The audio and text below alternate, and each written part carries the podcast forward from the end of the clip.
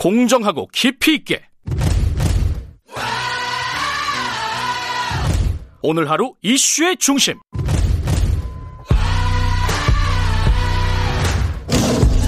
김경래의 최강 시사.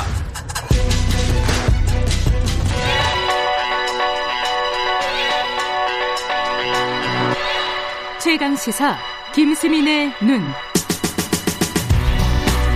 자, 김수민 평론가 나와 계십니다. 안녕하세요. 반갑습니다. 우리 조금 전에 토론에서 마지막에 대통령은 어떻게 해야 되느냐 네. 이 얘기를 하다가 말았는데 오늘 갖고 오신 얘기가 대통령의 침묵.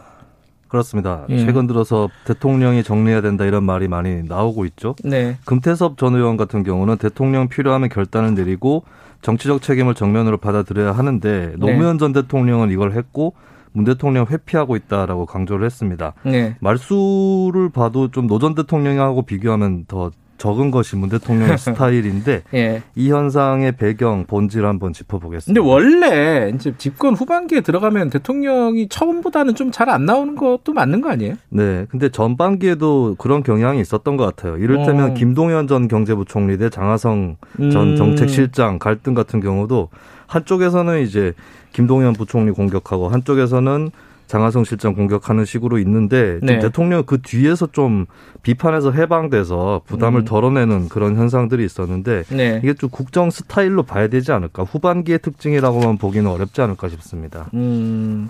그 노무현 정부 때는 어땠어요? 진짜 이게 차이가 컸나요?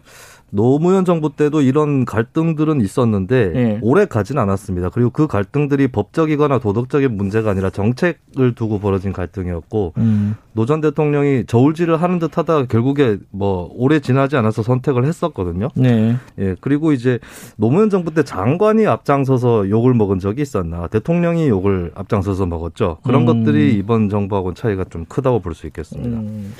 원래 좀 두 분이 노무현 전 대통령하고 문재인 대통령하고 좀 기질이 좀 많이 다르잖아요. 네네. 그게 좀 영향을 미치지 않을까요? 저는 당연히. 그런 부분도 영향을 예. 있었다고 보는데 중요한 부분은 아니라고 봐요. 왜냐하면 어. 최근에 기자회견 횟수가 또 논란이 그렇죠. 되고 있거든요. 김대중 전 대통령, 노무현 전 대통령 두 사람 비교하면 인간적 캐릭터의 차이가 있죠. 네. 근데 둘 다 기자회견을 재임 중에 150회 정도 했거든요. 음. 이명박 전 대통령 20회, 박근혜 전 대통령 5회, 문대, 문재인 대통령 6회에 불과했습니다. 네.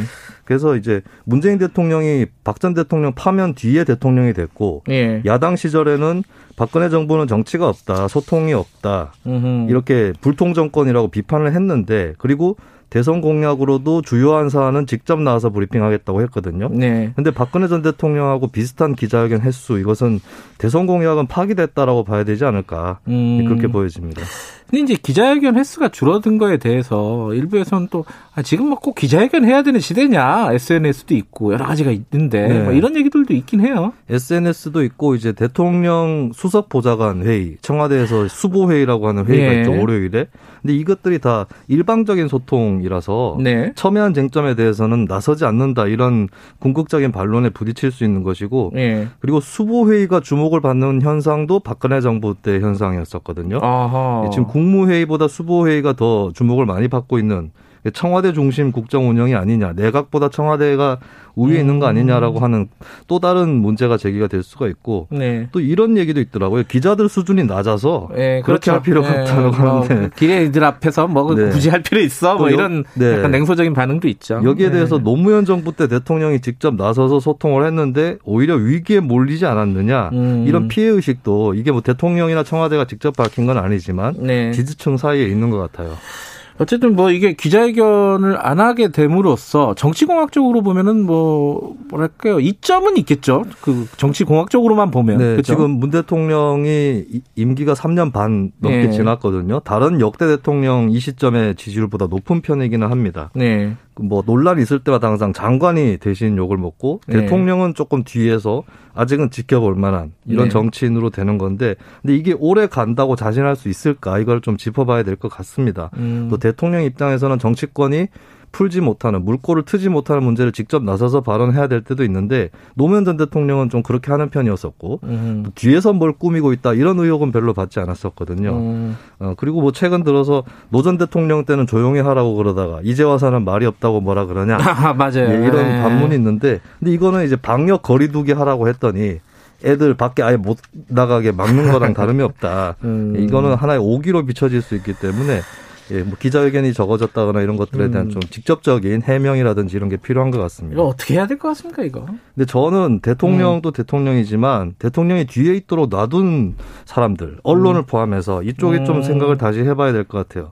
지금 뭐 정권 대 검찰 갈등에서 대통령 나서라 이것도 좀 무의미한 게 아까도 잠깐 얘기가 나왔지만 대통령이 보고도 받고 청와대에서 승인을 한 거란 말이죠. 음. 이게 추미애 장관이 하는 일이 대통령이 하는 일이다. 음. 민주당이 대통령이다. 음. 이렇게 보고 일단 대통령에게 직접 책임 소재를 묻는 그런 음. 문화부터 발휘를 해야 되지 않을까. 대통령은 음.